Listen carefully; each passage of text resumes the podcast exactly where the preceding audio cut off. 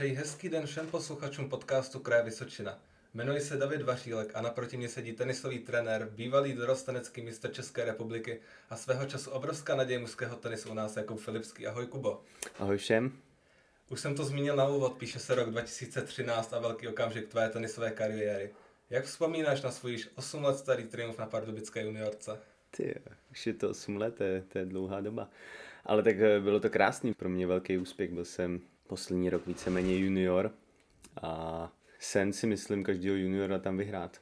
A to se mi povedlo, takže spokojenost. Tvůj triumf nebyl žádným překvapením, můžeme říct, jsi patřil k favoritům, protože jsi byl stálým členem reprezentačního výběru, kdy před juniorkou jste vyrazili na Summer Cup. Byl jsi v sestavě s Pavlem Štaubertem a Davidem Poljakem. Mm-hmm. Jo, jo, přesně tak. Neřekl bych, že úplný favorit, ale tady ta trojce Dařilo se nám, i na tom Summer Cupu jsme tehdy postoupili víceméně z té Opavy eh, do La Rochelle do Francie, takže pro nás velký úspěch a pak v těch Pardubicích neřekl bych, že jsem byl jako největší favorit, ale podařilo se, no. A jak ty jsi sám se cítil před tou pardubickou juniorkou? Ty jsi hmm. byl poslední rok v dorostu, asi jsi měl i ambice to vyhrát a chtěl se z toho hezky rozloučit s tou dorosteneckou kariérou. Teď vlastně, když na to takhle pěkně vzpomínám, tak ani jsem nad tím takhle nepřemýšlel, že mám poslední rok a musím to vyhrát a nic jiného neexistuje. To ne, já jsem nad tím takhle jakoby nepřemýšlel. Věděl jsem o tom turnaji, snažil jsem se obrát víceméně jako každý jiný, i když eh, ta juniorka je specifická. Ale nevím, no. Přijde mi, že přijel jsem, podal jsem dobrý výkon a třeba zaslouženě jsem vyhrál. Kam vůbec řadíš tenhle svůj triumf? Asi jeden z největších, ale jsem i rád za nějaký cený skalpy na tom mužském okruhu. Když jsem tam e, nějaký dobrý hráče, se mi podařilo porazit. Plus jsem si zahrál na Challengeru na Spartě tehdy na centrálním dvorci proti Jirkovi Veselímu, to byl pro mě taky velký zážitek a, a pak když jsme třeba vyhráli v Trnavě čtyřhru s Honzou Šátralem, který je víceméně do dneška můj velký kamarád, tak eh, to byly jaký krásné vzpomínky. Takže těch momentů je víc, ale ta juniorka je asi na prvním místě v tom ten svém žebříčku. Když se podíváme na aktuální světový žebříček, tak hráči jako vítěz US Openu Daniel Medvěděv, nebo finalista Wimbledon Matteo Berrettini, či stříbrný olympijský medailista Karen Hachanov jsou vlastně tvoji vrstevníci. Tak jak to, že mezi těmito jmény není jako Filipský? Dobrá otázka, taková trošku eh, se teď stydím tady, ale pamatuju si dokonce, že v té Francii za ten výběr toho Ruska tam byli, byl tam ten Kačanov, byl tam i Medvěděv a myslím si, že Medvěděv jako byl trojka a ani jako vůbec nehrál, nezasahoval jako do zápasů. Ale no tak co k tomu říct, no. si to tak mělo být, sice já tady to nerad říkám, že, že to je osu, že to takhle mělo být, ale asi trénovali tvrdějíc než já, nevím, dělali v životě lepší rozhodnutí než já a, a dotáhli to právě tam, kam to dotáhli. Takže tak bych to ohodnotil. Tvoji kariéru přibrzdila četná zranění. Tak co bys teďka udělal jinak? Nebo co bys vzkázal hmm. mladým tenistům, kteří se chtějí dostat do světové špičky, aby se jim nestalo něco jako tobě? Dnešní doba si myslím, ať už určitě sportovní, je o péči o to vlastně tělo. Jo, my jsme třeba kladli, nebo já jsem kladl velký důraz eh, na to, abych odehrál ty množství hodin na tom kurtu, byl jsem schopný tam strávit 5-6 hodin v tom kurtu, ale prostě nějaká ta fyzická příprava byla, ale, ale co se týče kompenzací, regenerací, masáží a různých tady těch věcí bylo strašně málo a určitě to byla takhle, když si nad tím zpětně jako přemýšlím, tak to byla taková chyba, že jsem se tomu třeba uh, nevěnoval víc, protože, ale samozřejmě bylo mi 20, 21 a, a teď jsem starší, je mi 26 a, a jako vím, víc věcí mi přijde, než jsem věděl jako předtím, no byly, byly i jiné podmínky, ta doba šla hrozně dopředu, za tu dobu, když mě bylo 20, tak uh, třeba takových věcí moderních, uh, co se týká o, o nějaký péči toho svého těla nebyly, jako jsou třeba teď na takový úrovni, takže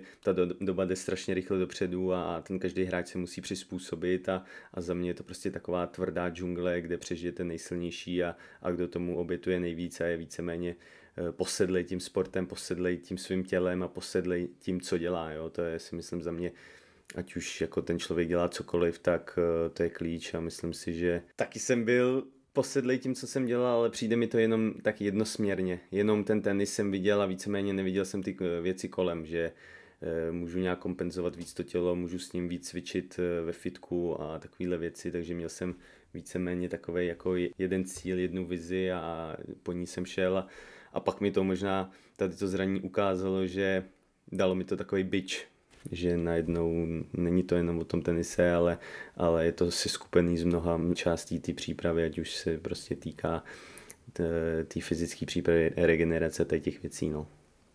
Ty jsi se vlastně z toho prvního zranění dostal, snažil se o návrat.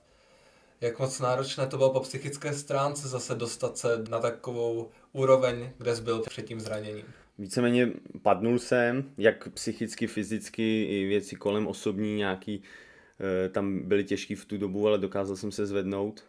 Ale e, já říkám, že poprvé tak jako povstat z popela je, je jednodušší než po čtvrtý, po pátý, ale, ale poprvé se mi to podařilo, vrátil jsem se zpátky, uhrál jsem zpátky bod, e, odehrál jsem víceméně ten, ten rok celý ale zase na, na konci nějak uh, jsem měl problémy s lopatkou, kde jsem mi jakoby udělal, udělal zánět do lopatky a vystřeloval mi to do ruky, takže zase mě pak trošku zabrzdilo zpátky to zranění, ale samozřejmě bylo to těžké, ale já jsem měl furt tu motivaci a chuť to, to dokázat a zvládnout to zpátky a měl jsem v hlavě jenom tohle a udělal jsem pro to maximum. Já si pamatuju v tu dobu strašně moc jsem spolupracoval, chodil jsem za paní fyzio na Olymp, s našimi kondičníma trenérama jsem uh, hodně cvičil, trénoval s panem Pechem, s panem Hejretem, za co jim jako vděčím, že víceméně jsem se tam dostal zpátky. Postavili mě na nohy v tu dobu i můj trenér Leoš Jelínek.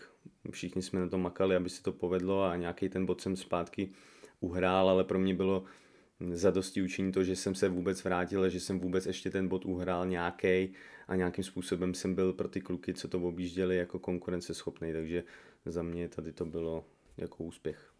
Posluchače by určitě zajímalo, jak moc těžké bylo nakonec rozhodnout se ukončit to tvé směrování jako profesionálnímu tenisu. Hmm. Tak uh, samozřejmě, když to takhle v, v tu dobu to tak jako nějak vyšumilo automaticky všechno, jo, ale teď to zpětně zase hodnotím, že eh, prostě eh, ten tenis a ten svět a ten život mi ukázal takových krásný cest, že samozřejmě sport mi dal do života a ten tenis obzvlášť jako disciplínu. Podíval jsem se různě po Evropě, v Americe jsem se byl podívat díky tomu tenisu, takže to mi jako by dalo hodně, ale, ale i sám jsem viděl, že v tom životě mě čekají i nějaký jiný zkušenosti, jiný krásný zážitky, takže samozřejmě v tu dobu to bylo těžký, ale i teď furt eh, v tu dobu, i když teď prostě už hm, se snažím pomáhat eh, tady svým klukům, jako trenér a, a takový mentor, ale furt se víceméně udržu a, a strašně rád si zahraju jako ligy. Letos jsem víceméně odehrál strašně moc zápasů ligových, hrál jsem v Rakousku, hrál jsem v Německu, hrál jsem v Čechách, takže furt dokud to jde, tak se snažím udržovat, cítím, že jsem furt silný, mladý, takže chtěl bych ukázat té mladé generaci, že i když nehrajete, nejste na tý tour, tak prostě o to svoje tělo můžete pečovat, můžete hrát, můžete prostě dělat maximum pro ten sport, co máte rádi. Tu dobu to bylo samozřejmě těžký, ale dostal jsem nabídku od Máry Michaličky podívat se na univerzitu do Oklahomy, kde jsem chvilku se byl podívat, což taky mě doteď mrzí víceméně, že to, že to nedopadlo, že jsem tam víceméně nezůstal, ale vrátil jsem se, potkal jsem zase jiný lidi, takže tak jsem si to zmínil, vydal se teďka na cestu trénování, tak byla to pro tebe jasná volba po tom, co jsi ukončil, dá se říct, svoji profesionální kariéru, že se staneš mentorem mladých hráčů? Tak vyplynulo to z toho no sport, no life. Já si myslím, že eh, ten sport vždycky bude, naplňuje mě, baví mě a je to věc, ve který si věřím, ve který si myslím, že dokážu něco předat. Takže Vyplynu to z toho situace, no takový automatismus. Nedokázal bych si představit, že bych zapích jako víceméně tenis a s, s nějakou maturitou, co mám vystudovanou, šel do nějaký kanceláře nebo nedej bože do fabriky, ale prostě můžu se zaplat pán Bůh věnovat uh, tomu, co mě baví. Zaplat pán dostal jsem uh, krásnou nabídku práce, kterou, kterou dělám, takže která mě naplňuje a jsem takhle spokojený. Teďka trochu zákeřná otázka. Jsi lepší hráč nebo trenér? to je zákeřná otázka, eh, protože těžko říct, eh, já když se třeba vedu ty svý hráče a, koukám na svého směřence na Mateo, když hraje, tak já bych uh, kolikrát prostě vzal raketu, boty a šel místo něj na kurt, jak to jako s ním prožívám. Ne, že nějaký momenty zahrál jinak, ale eh, když vidím toho svého svěřence, tak prostě já s ním chci vyhrát, já s ním chci sdílet ty, ty, ty výhry a, a nejradši bych tam šel na ten kurt a pomoct mu, a, ale to bohužel samozřejmě nejde. Byl jsem vždycky zarputilý ve všem, eh, ať už se čehokoliv to týče, jo. Měl jsem vždycky nějaký cíl a snažil jsem se za ním jít, ale ty jo, Otázka, jestli jsem lepší trenér nebo lepší hráč, to, to ať asi posoudí někdo jiný. Možná právě tvoji svěřenci, o kterých teďka mluvíš. Ještě jsme nezmínili to, že trénuješ v Hradském tenisovém klubu Přebíč a tvým teďka hlavním svěřencem je tady nejlepší dorostenec v Třebíči Matyáš Říha. Tak kam si myslíš, že ho můžeš až dotáhnout? Nebo kam si myslíš, že on může až dojít? Tak já si myslím, že eh, tady to je taková otázka, že to není o mně, ani to není o něm, jo, ten, ten tým prostě musí fungovat, ať už já, ať už on, jo. Dám příklad, eh, když on nepřijde na trénink a někdy se zapomene, tak eh, já jako trenér, co jako si mám dělat, nemůžu ho tam jakoby dotáhnout na ten, na ten kurt nebo ho někde hledat, jo, to prostě musí fungovat ať už eh, musí být profesionalita od něj, tak musí být ode mě profesionalita a tak, tak to jedině může fungovat. A když to bude fungovat a budeme dělat ty věci na 100% profesionálně tak, jak máme, tak eh, je to pak na něm, kam to on dotáhne, no. Je to prostě o tom hráči a, a o tom přístupu. Teďka už si to sám zmínil a na závěr moje poslední otázka. Kdybys měl vypíchnout jednu věc, kterou bys řekl někomu, kdo by chtěl být budoucnu světovou jedničkou nebo vyhrát Grand Slam, hlavní věc, na kterou by se měl zaměřit ve svém přístupu k tenisu. Ty jo, tam eh, to být jako světovou jedničkou nebo být prostě dobrým hráčem ve stovce nebo v top ten. Ty jo, těch klíčů si myslím, že je tam tolik, že to bychom tady mohli si do rána, ale, ale samozřejmě musí mít tu píly, musí mít uh, tu odhodlanost dát tomu všechno, musí mít uh, nějakým způsobem talent, musí mít štěstí, musí narazit uh, při té své cestě na dobrý lidi, musí se održet štěstí v tom, že nebude zraněný a těch klíčů je tolik, že těžko takhle vyjmenovat.